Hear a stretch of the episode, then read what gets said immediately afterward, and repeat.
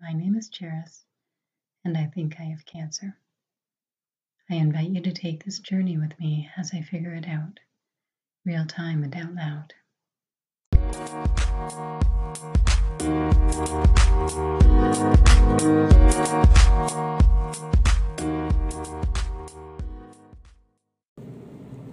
So it's not good. The radiologist was very concerned. He phoned my doctor. She said that's very unusual. I'm grateful he did, but everything is very worrisome. I have calcified areas in my breast, um, 1.3 centimeter area. I have to go to a biopsy. We decided we'll do it at Princess Margaret because they have excellent cancer care. And they want me to see a surgeon right away, just in case. So now I'm driving home. I probably have time to reach my sister before she goes to her appointment, but maybe I'll wait till she's done to talk to her. She gets very emotional, so I think she'll have a breakdown if she hears this news. But then again, it might be good for her to have the breakdown before the kids get home from school. I guess there's no good time for the breakdown, is there? Anyway, so now I'm thinking about treatment. It seems like the minimum surgery will be a lumpectomy. I'm praying it's just a lumpectomy. And I thought, I thought if I have ugly scars, that maybe I'll get a tattoo. Except I'm scared of needles and pain. I'm scared of needles and pain. But, okay, let's suppose I'm more scared of scars than needles and pain, then I'm to get a tattoo. Maybe I'll get a butterfly so when I run, it'll fly. You have to get one that's going to age gracefully. You know what I mean? I'm thinking about my care team.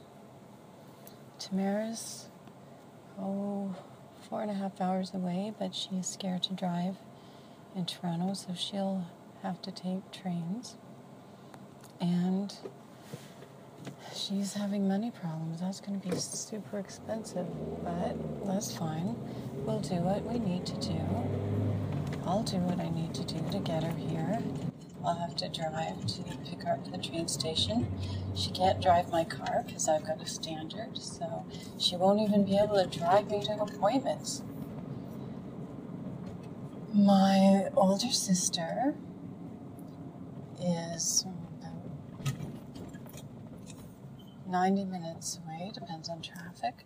And she doesn't have a car right now either. So she's dealing with some legal stuff. I've got money to pay for her car, but she has to declare it to the courts and it might be um, seized. So I can't even help her fix the car. How is my care team going to get here? This is a real conundrum. Mm. We don't really need to deal with that kind of stuff right now, you know what I mean? And maybe her legal opponent will be compassionate and say, I can fix her car, which she also relies on for work, which is also how she gets income to pay for all these legal fees and assessments. So it seems quite stupid that she can't pay for the car. Now, lot every time she has a job, she has to either borrow or rent a car, eating into the income, which is counterproductive and stupid. So maybe he won't even be able to tell the courts to be compassionate about car fixing money. Maybe there's not even that kind of a solution. So I might not be able to help my sister get to me. But she'd have time to because she's a freelancer. So we have one good, one bad.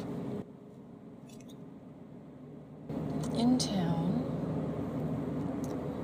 have a dear friend who went through this. And thank God she's here for the summer. She usually lives away. So she's on vacation. She lives really close and she has a car and she's been through it.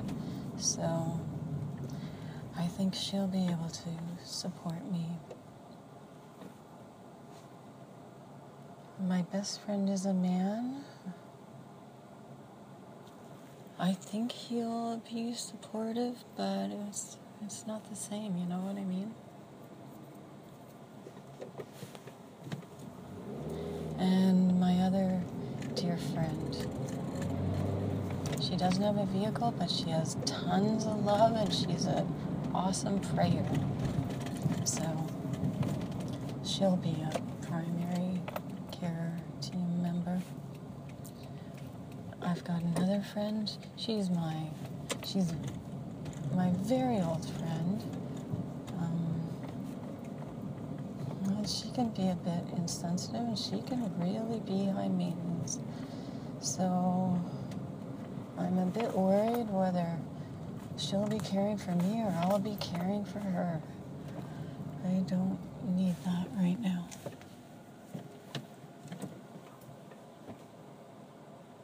But she will be there for partying and getting my mind off it.